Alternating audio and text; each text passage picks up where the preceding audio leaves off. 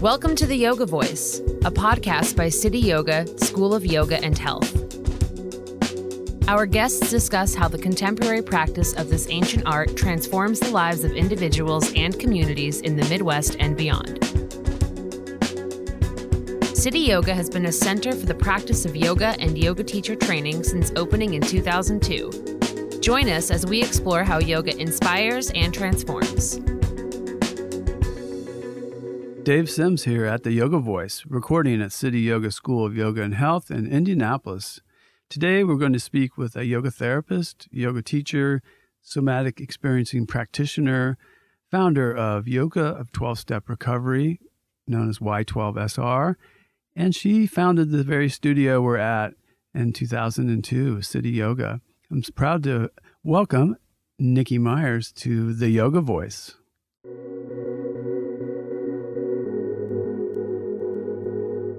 Great to have you here today. Welcome. Thank you. I'm so excited to be back here at Cityoga. Yes. well, I always like to start off with tell us what inspires you today. Wow.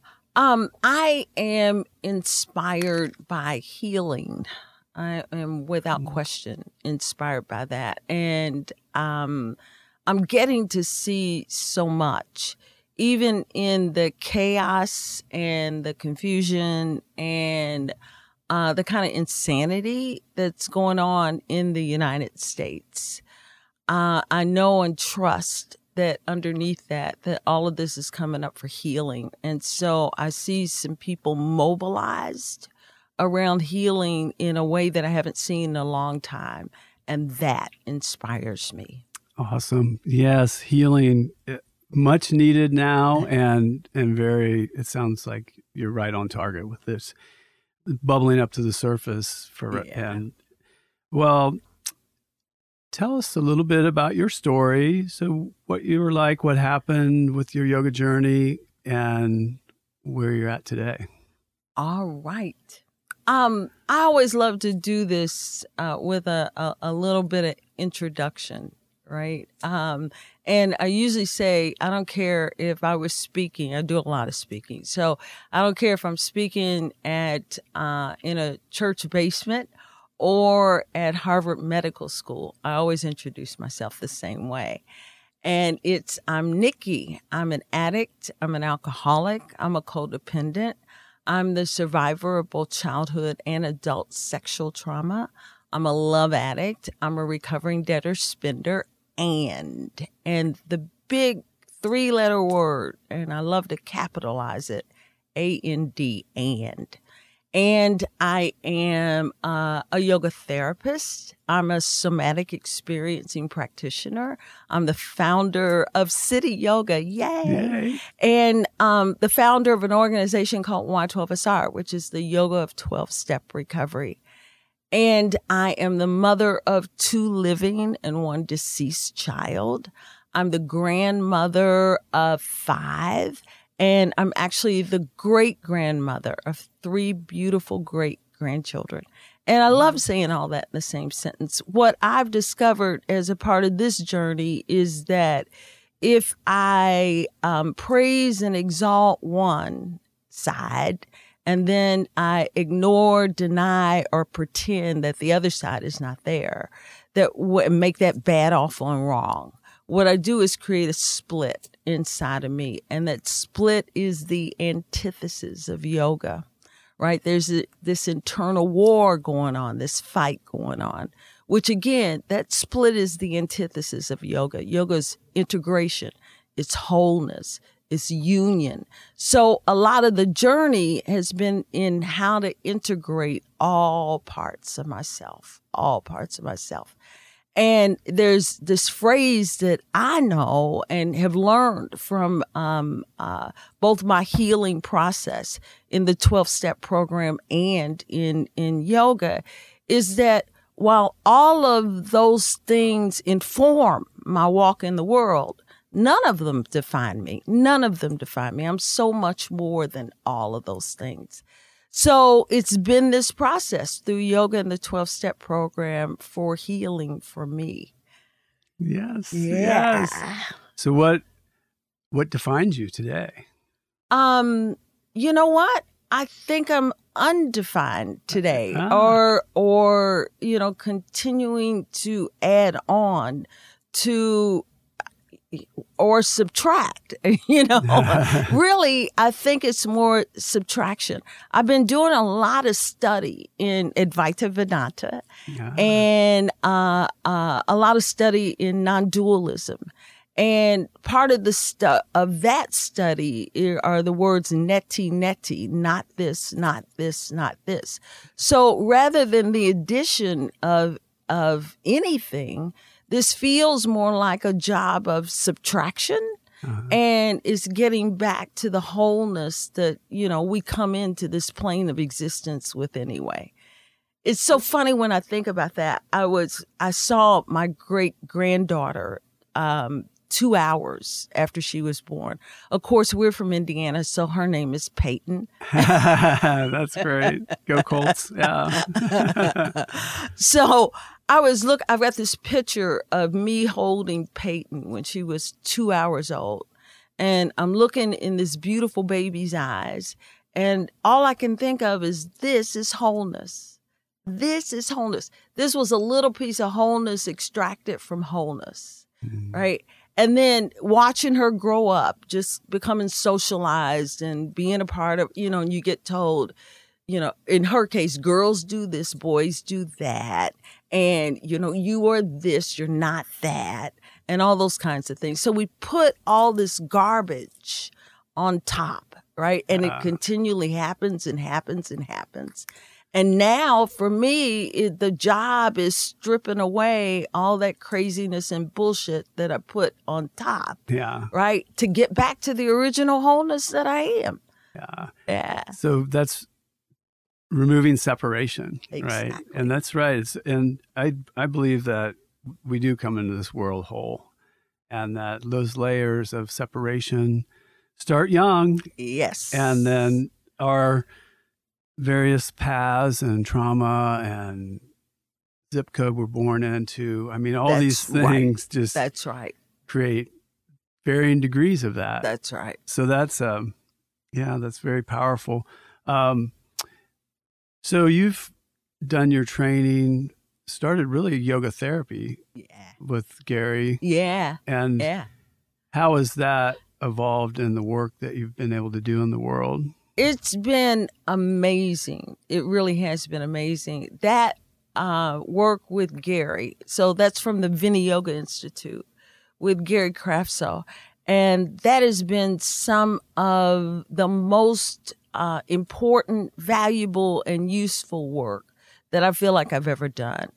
And um, uh, Gary is not a uh, a a 12 stepper or cuz you know I came into this through the whole um uh uh the whole role of addiction right, Right. so um uh when I got to yoga and yoga therapy uh and I'm studying this stuff I'm coming at it through the lens of my experience and so, you know, I'm working with Gary, and he's not really uh, had anything to do with 12 steps or addiction or anything like that.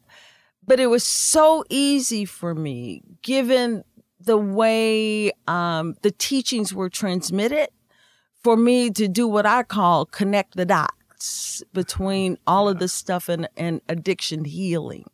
So between that yoga therapy work with Gary and the somatic experiencing work with Peter Levine, um, uh, what we do is put yoga philosophy and practices, the 12 step program, trauma healing, right? And neurobiology, all the things we're learning about, uh, uh, particularly addiction in the brain. And we put those together in coursework in order to support other people in going out in the world and, and doing work um, in this crisis that we're facing now in the world of addiction. yes yes that indeed is a crisis and you mentioned neurobiology what what studies are interesting you right now Oh my God, field? all the things that we found out as far as how addiction has affected the brain. Um, there's so so much work that that I really love. I'm kind of what uh, not the best phrasing for this, but I'm a kind of a junkie for that stuff, right? I thought so. Yes, I really am. So um, um, there's just any study that I can possibly find to to research on on that. Uh, uh, I'm into it. I'm all the way into mm-hmm. it. Well, it seems I read something recently about how our tux it, and this ties into samskaras and uh, habits of the mind and all these things that yoga helps us undo or repattern and meditation and mindful breath and all that.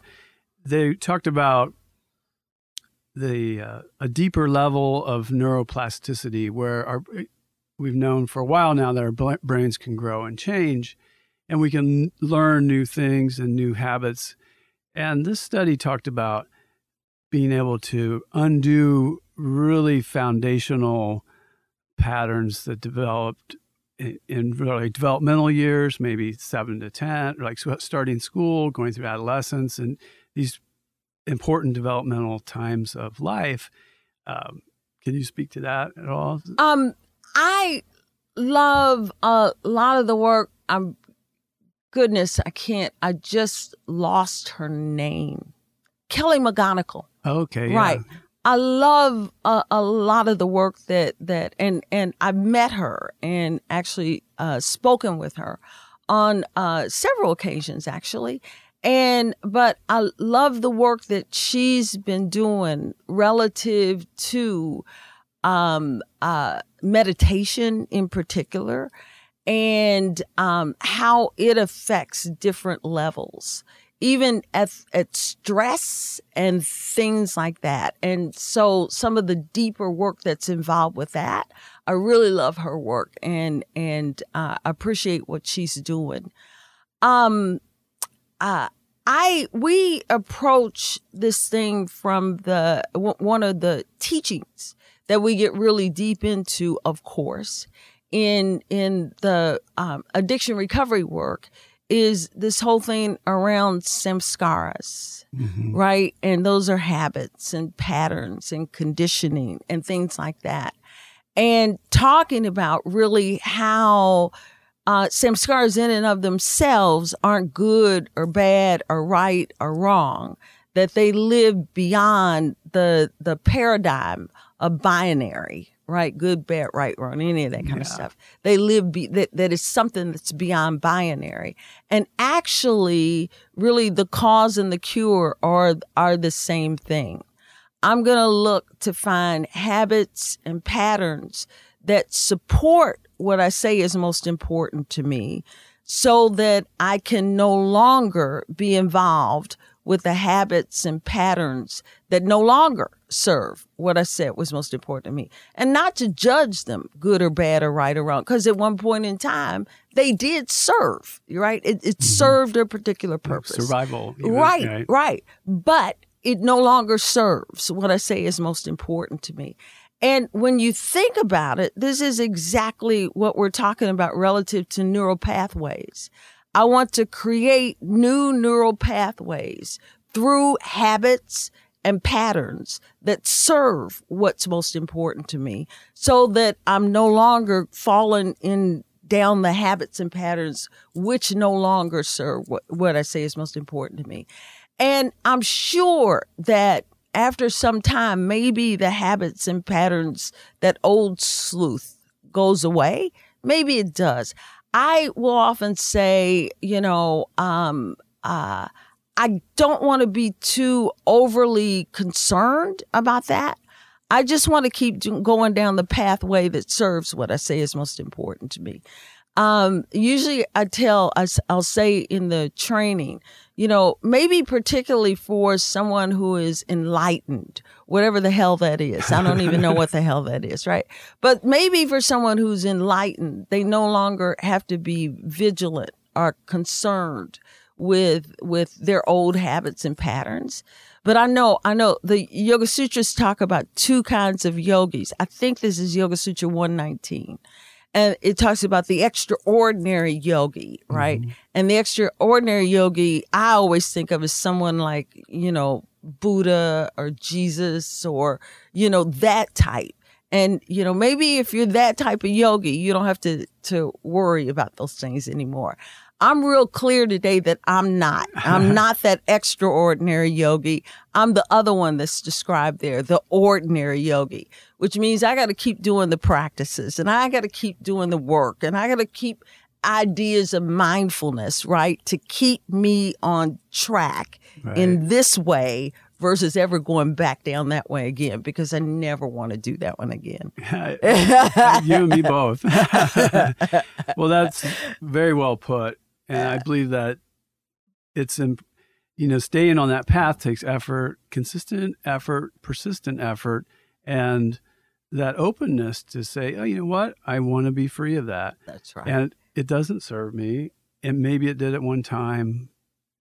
Let's let's point in this direction. And and I do believe that we create those new neural pathways through through repetition and practice, and they get stronger. And and I course, I'm not a you know neuropsychologist or any of that, but those old neural pathways, the less we use them, the the less pull they have on That's us. That's right. So it's almost like I like the analogy of if you're walking through a trail in the forest, you go down this path over and over again, it becomes worn That's and right. very well defined. If you abandon this old path, it will eventually get grown over and over and over time. It's traces of it are still there. That's right. But, and we can choose to revisit and it could be, you know, painful because it's, you know, yep. and old and it won't be the same. Um, so I'm, I'm all for that moving in forward in that, that way. That way. Exactly. what served? That's my big question to myself. Anytime there's, I've got, uh, a doubt or a question or a concern, and this I learned from my teacher, from, from Gary. My question is, does this serve what I say is most important to me? And so that means keeping clear what's most important to me. And so, and that's how I make my decisions. Is this going to serve? Is this going to move me down that pathway and serve what I say is most important to me? And that has been uh, a key teaching for me. Mm-hmm. Yeah, that's why that's why we have you here. I love it, and I, you know, have to thank you for your teaching. I love the the philosophy and your own depth into all this all this work, and you know, you and Marcia were really my first two teachers as I stumbled into teacher training, you know, almost 10 years ago here. I remember it well. yeah. And that's, uh, and it really introduced me to the broader aspects of yoga. And of course, I was always an avid, really just reading everything I could about yoga. Mm-hmm. And I needed that experience of the training to start embodying, you know, not so many words now, just let's have a felt sensation, have uh, what does this stuff really mean? And I love how the commentaries on the Yoga Sutras that you alluded to and talked about, there's just those little threads of few words packed with meaning mm-hmm. that's potentially maybe grown over the centuries, but but our understanding of it is still um, not 100% clear because I think it does evolve as we evolve. Mm-hmm. What it's alive. It's alive. Right. It's organic and alive. Yeah. There's no doubt about that. Yeah. Right. And I love making it practical. Um, I think that's one been one of my big focuses is it can get real theoretical and it can get, you know, a little airy fairy and all of those kinds of things. My big deal in, in the 12 step program, particularly, we say it's through applic- uh, through understanding and application. And that's another and it's through understanding and application that it works. And that I love to apply to everything in my life, right? I love the idea of understanding, but uh, I don't want to be a person who talks a talk without walking a walk. Right. And so for me, that's part of the application. So under it's by understanding and application that this thing works. And and um, i love the practical practical application of the yoga sutras of the upanishads all of those things in life in this moment in this very precious present moment. Yeah. Oh yes. I'm a big fan of the present moment. And of course i have a, a teacher that says that you know too much talk of present moment. That's all there is anyway, you know. But it's important for I think our Western culture to mm-hmm. remember mm-hmm. we spend so much time living in the past or in the future that the what really matters is like right here and now. And it's been said so many beautiful ways over time, but that the essence of the breath that we talk about in yoga becomes this foundation of getting us here now. It really doesn't Absol- it? Absolutely. And you know, I'll talk all the time. It's for me, it's not just breath, right? Because you're you're breathing all the time, you know, sometimes very unconsciously. It's realigning the mind and the breath. When I realign those two things, I have to be when I realign the mind with the breath, I have to be in present time because you can't breathe in the past and you can't breathe in the future, yeah. right? You the only possibility when those things are aligned is to be in the present moment because that's the only place really that you can breathe. Yes. Yeah. and that's um I don't think all the work you're doing speaks to that intention about being present, being really engaged in what's serving you to move forward and you know, I was always taught it's okay to plan a direction that you want to go, but be cautious to not invest a lot in the results. Mm. Right? Absolutely. and uh, absolutely. The Bhagavad Gita talks yep. about that. And, absolutely. And all that where it's just like, okay, be find that alignment you talked about and head in that direction and see what happens. Isn't that and um you have a lot happening. I mean, um, I was trying to think. We go, we really go way back to my one of my sons played football with one of That's your grandsons right. in high school. That's right. And that That's know, right. That was probably over ten years ago. Yep. It was years ago. And yep. um, and then the house, then the house, and, and then the Cityoga. it's amazing. So it's, I'm wondering, like, okay, how's the universe conspiring here? There's right? a connection, yeah, and it, and that has been like an honor to be like you started Cityoga with this sense of community and urban environment, which much like our own um, journey that you mentioned is evolving continuously. And I've watched the area around Cityoga in the really the past five years has changed tremendously. Mm-hmm. And um, big construction for infrastructure projects, certain level of gentrification going on, mm-hmm.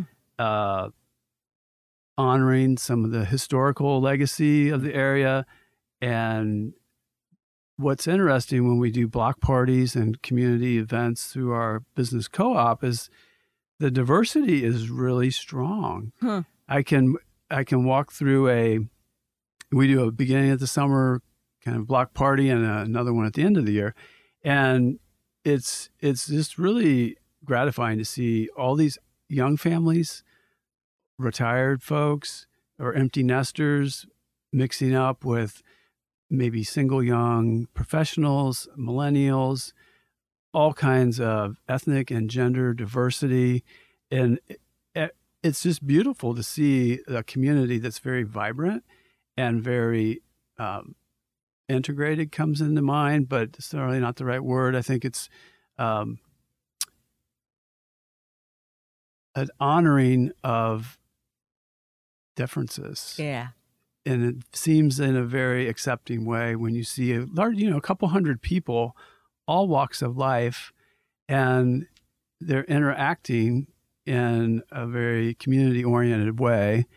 And the kids are playing, and the grown ups are talking, and the local vendors are selling food and adult beverages, and all, you know, it's just a rich, rich community. And it seems like the growth and change around here is is only enhancing that. and there's always this danger of things getting people getting priced out of the market or it becoming too too one centered around one you know group of people. Yeah. And I feel like what I've observed is it's it's keeping a nice blend, and I. You know, I thought you picked a good spot when you when you brought yeah, City it here. was yeah. some time ago, um, and you know, I don't know exactly what that thought process was in in in picking this spot. Um, uh, it's interesting. I haven't been around the community. This community is clear has grown and has changed, but you know, this hasn't been my everyday community now for a while. You know, I'm not down here every day for Right. a while. Um, I'd be interested to walk around uh, and be around here a little bit more to see, you know, what all the changes have uh, are, are about, and you know what's happening now. yeah. Yeah, Well, it's really it's really just um, it's amazing to watch. We have some local breweries, which um, enhances what's going on with some of the the neighborhood. We've got a uh, Tamika Catchings, a retired Hall of Famer, has Right. a Tea's Me. now there I cafe. have been, which I love. and she's Yeah, she's been a pillar in the community for helping with our small business co-op, and she's a very, you know, takes a leadership role in, Yeah. in gathering people. She's really, yeah, she's really a good. pretty amazing woman. She is, and yeah. and so we have these different leaders popping up that are vested in seeing this community grow I love and, it. and and stay and grow in its own diversity and its own richness.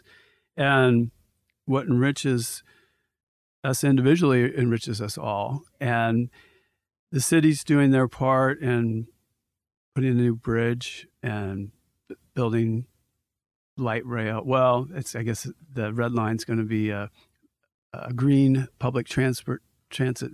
It's- It's uh, electric buses, which the initial plan was a light rail, but that's a whole nother story. so it's a nice. We'll have the red line coming through that will connect downtown and Broad Ripple and other parts of the city, and it's high speed electric bus. So it's going to be working on that green side of things. Love it. That's Um, a good thing. Yeah, yes, very much. Yeah. The uh, projects I saw coming up on on your feed, one was urban outreach program. Yeah, yeah, What's up with yeah, that? yeah, yeah. Um, I'm not crazy about that name. It has the, the word urban has some implications. So we're about to change that name. Okay. Uh, it's going to just be the Y12SR outreach program.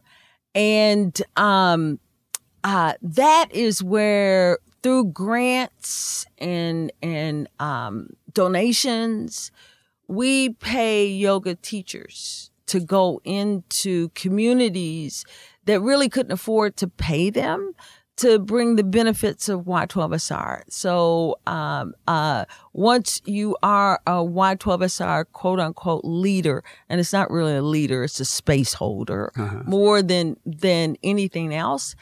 Um, we will support you to go into communities that probably couldn't, um, uh, pay you. They're more underserved, under resourced communities, uh, with treatment centers and things like that okay. and we will um, pay yoga teachers to go into those communities. And we're very fortunate. We've gotten um, several uh, nice sized grants. So we have this fund that is just for that, paying yoga teachers to go into these communities and bring the benefits, uh, the healing benefits of this combination, this marrying of of yoga and the 12 step program. And so um uh it's been wonderful. Uh that program has been around now for about uh four years, five years, Five for about five okay. years. And so it's ongoing and we hope to be able to continue that forever, forever, forever. yeah. well, that's great because a lot of the whether it's a treatment center or halfway house, transitional living, creating that sustainability is always That's a it. challenge, right? That's So- it. That's it. And you know, we, in in order for it to work, it it should be a win win win. You know, a win for all the parties involved in any kind of way, which means that that yoga teachers should get paid right? It takes money to drive to places and there's time involved and, and there's skill involved and all the work it takes to become, you know, a, a, a, a great yoga teacher. And so uh, um, we want to support them. Yes. In that. And that's such good work. On the, um, some of the other things you have going on, I got a lot of things going on up in here. you really do. Um, Race in America. Yeah. Talk about that. Yeah, my goodness. Um, so this is work that really uh uh the the the let's see, what do I want to call it? It was the first. So the the um, maiden voyage, let's put it Okay. right. That's the word I was thinking about. For Race in America happened last year. And it's a it's a project with Seane Corn and and myself. And you know, what we did was we wanted to do an immersive look at race in America. And in order to do that, the idea was to take a group of yogis to a historically relevant spot relative to race in America and just do um, um, some deep work. And we did that. We took 20, I think it was 25 yogis last year. And it, in in this one, it turned out to be all women Okay. right? And in this one, it pretty much turned out to be all white women and yogis. And uh, we went to Birmingham, Montgomery, and Selma, Alabama. And we just did some really deep work. We did work um, through periods, through the period of slavery, through the period of Jim Crow, through the period of civil rights, through the period we're in now relative to mass incar- in- incarceration. And what, you know, to see how, as Bryan Stevenson from EJI puts it, right, slavery really never ended. It only evolved. Right. And so we took this group and did just a ton of really deep work. It involved um, um, a slave ship reenactment. Wow. It involved uh, going to the Peace and Justice Memorial.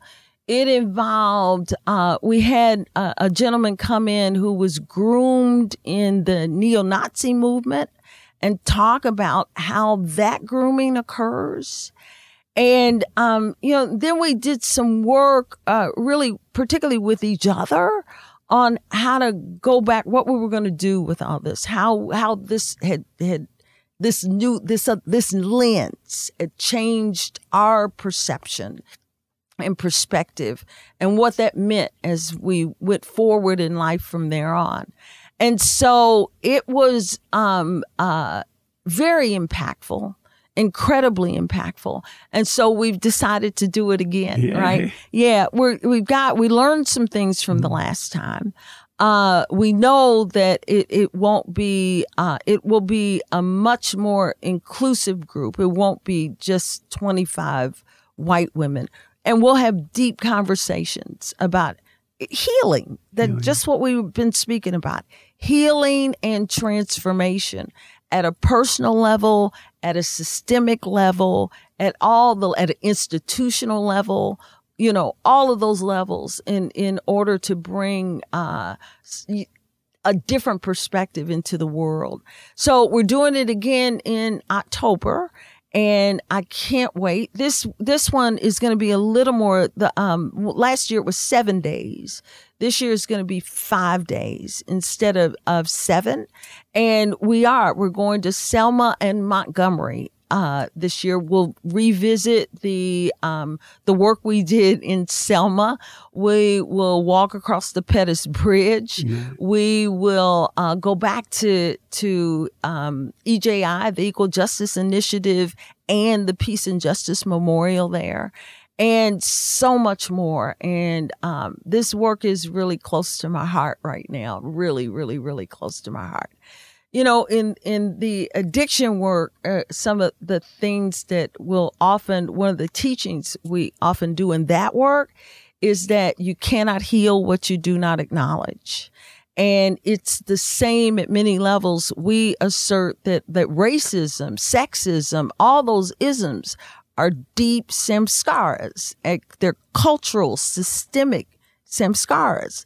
You know, just as we were talking about samskaras at a personal level, these are deep systemic and cultural samskaras. And another one of the things that gets the bullshit that gets put on top of us, like we were speaking about a, little Right. bit earlier, Yeah. right?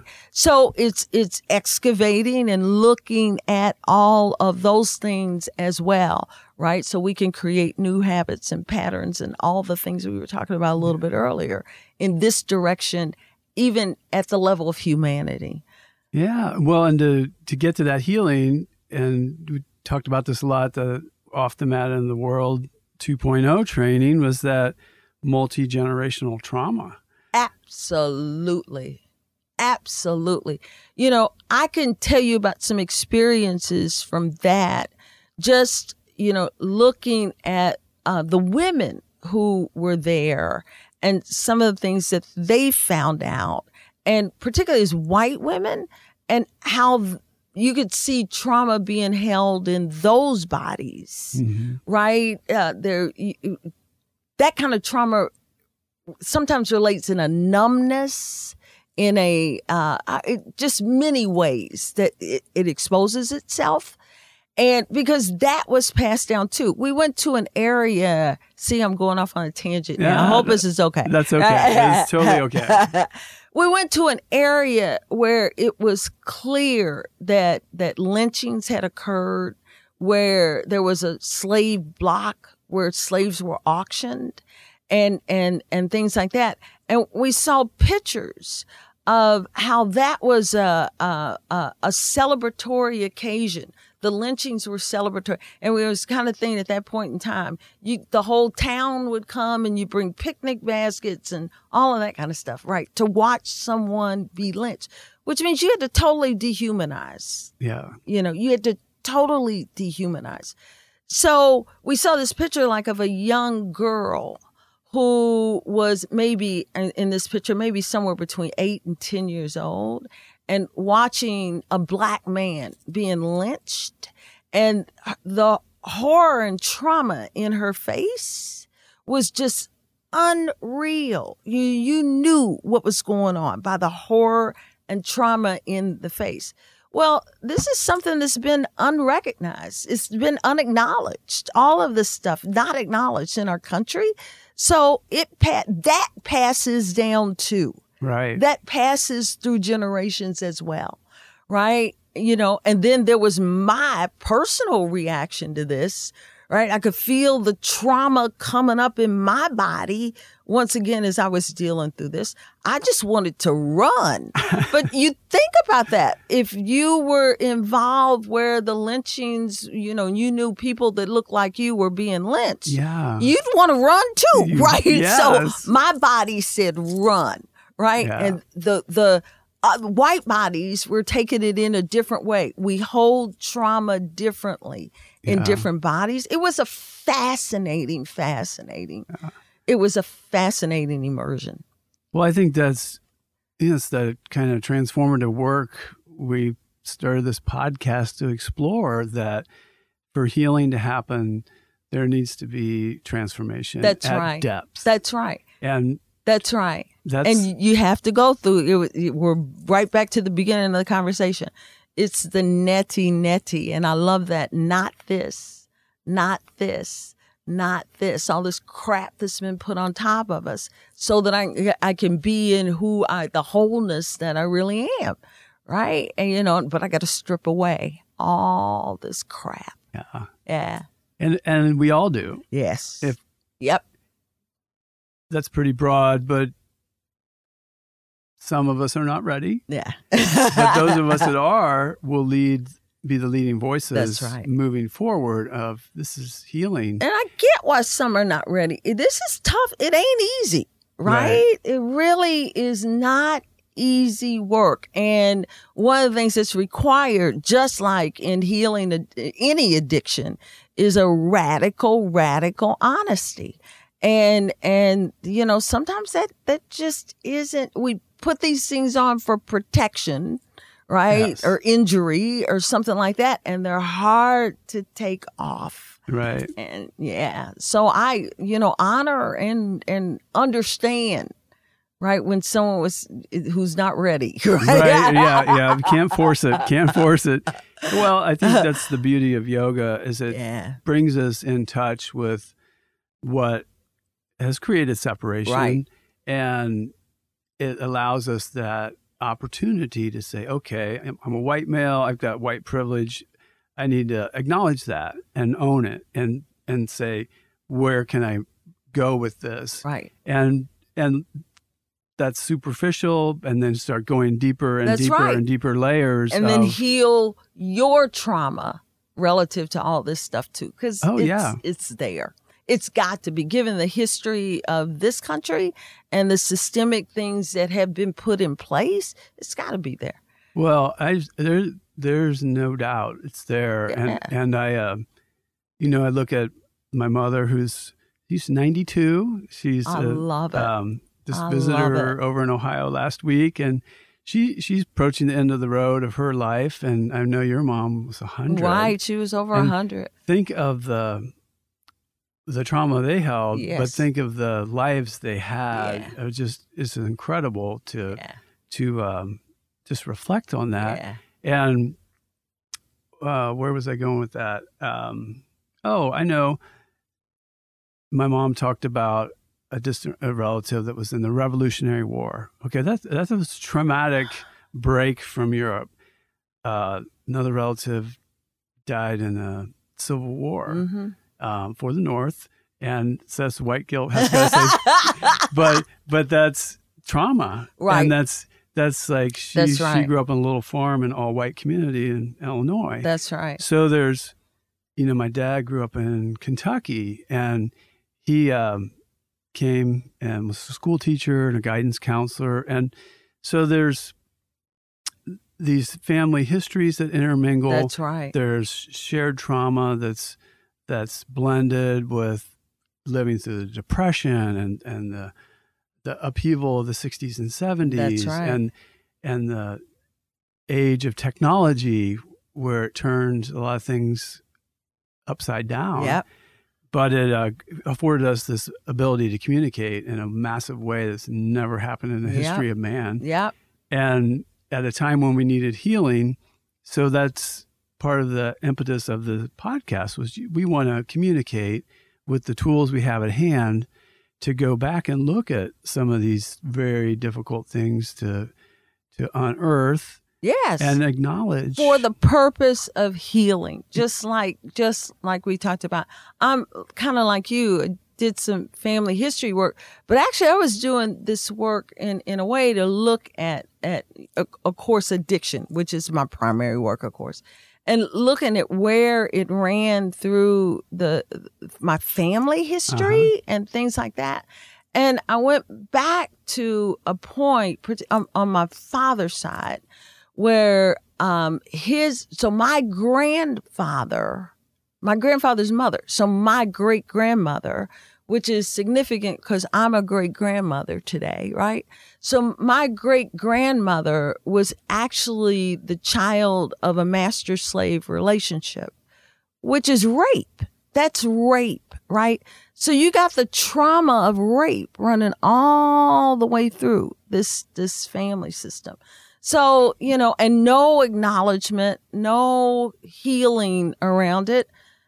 So, yeah, you want to drink. Eh, that stuff hurts. You know, you want to do something to get away. I tell people in the addiction in the addiction work, you know, if I have a bellyache, right? I'm going to go out to maybe a health food store or maybe a pharmacy, CVS to try and find something to relieve it because it hurts right? It hurts, right?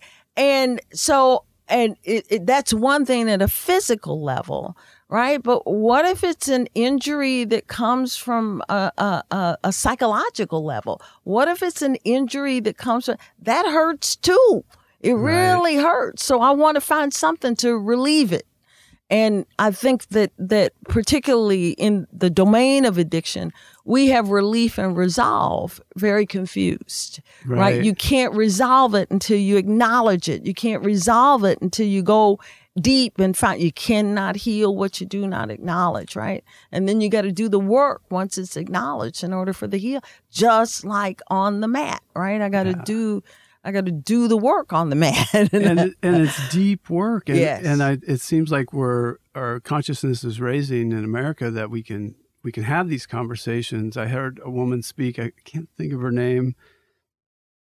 Similar story to your grandmother, and her it was her grandmother, and she had learned this through tracing family history and Mhm. DNA or, or Mhm. doing yeah, yeah, which And- is a fabulous invention. She said, "Okay, so I've got DNA of a victim and a perpetrator running through my blood. Wow. Uh, what am I going to do with that?" Yep.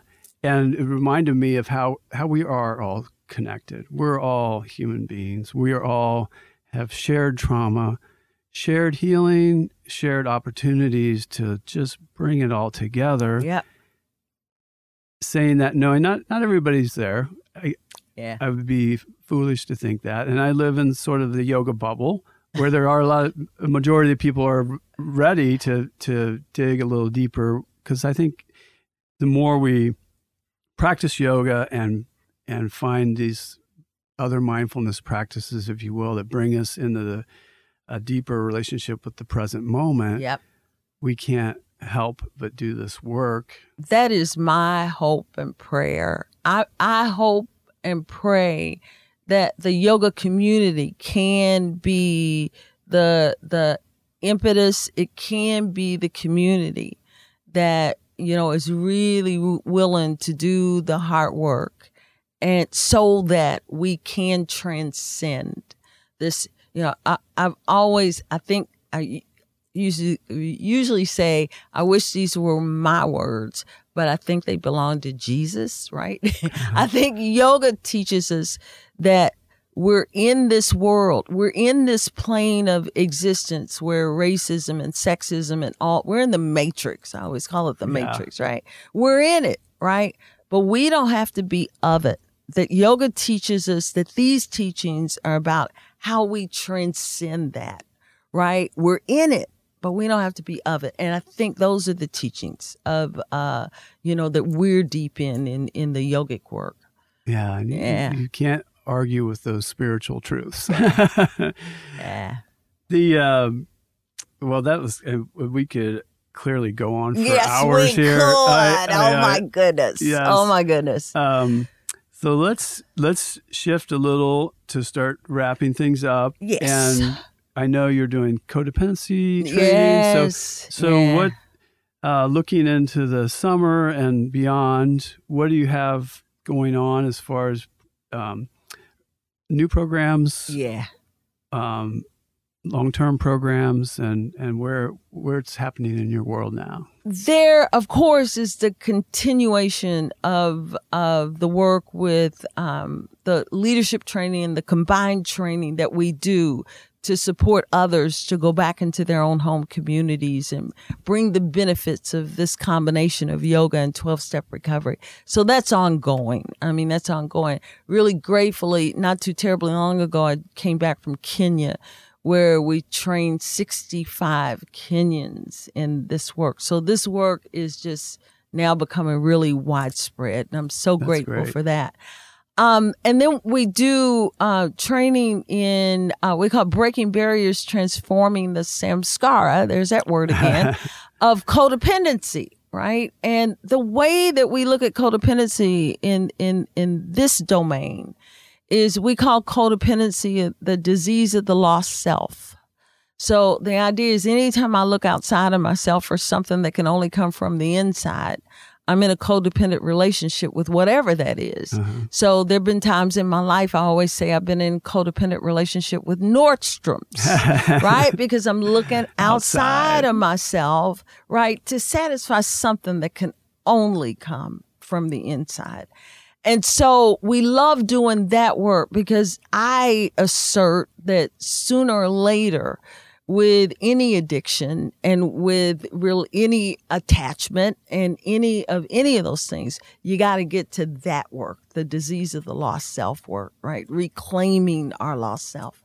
And so I love doing that work. I'm doing it in a at a deep level with Dr. Melody Moore Okay. right? And she and I have put together. Uh, uh, uh, we al- always talk about this is it's five days, but it's like six months of of like real deep therapeutic work, Okay. and uh, uh, we're doing that at Omega in July, right? And I'm really, really looking forward to that. Um, so that work is coming. It's just, I love collaboration and collaborating with her is a dream and collaborating with Seane is a dream. And then in November, there's another collaboration that I'm really excited about. It's called, uh, Revolution Through Love. And it's a, a, a program really that's under off the mat and it's work that, that with Hala Khouri and Chelsea Jackson and myself and it's in Atlanta.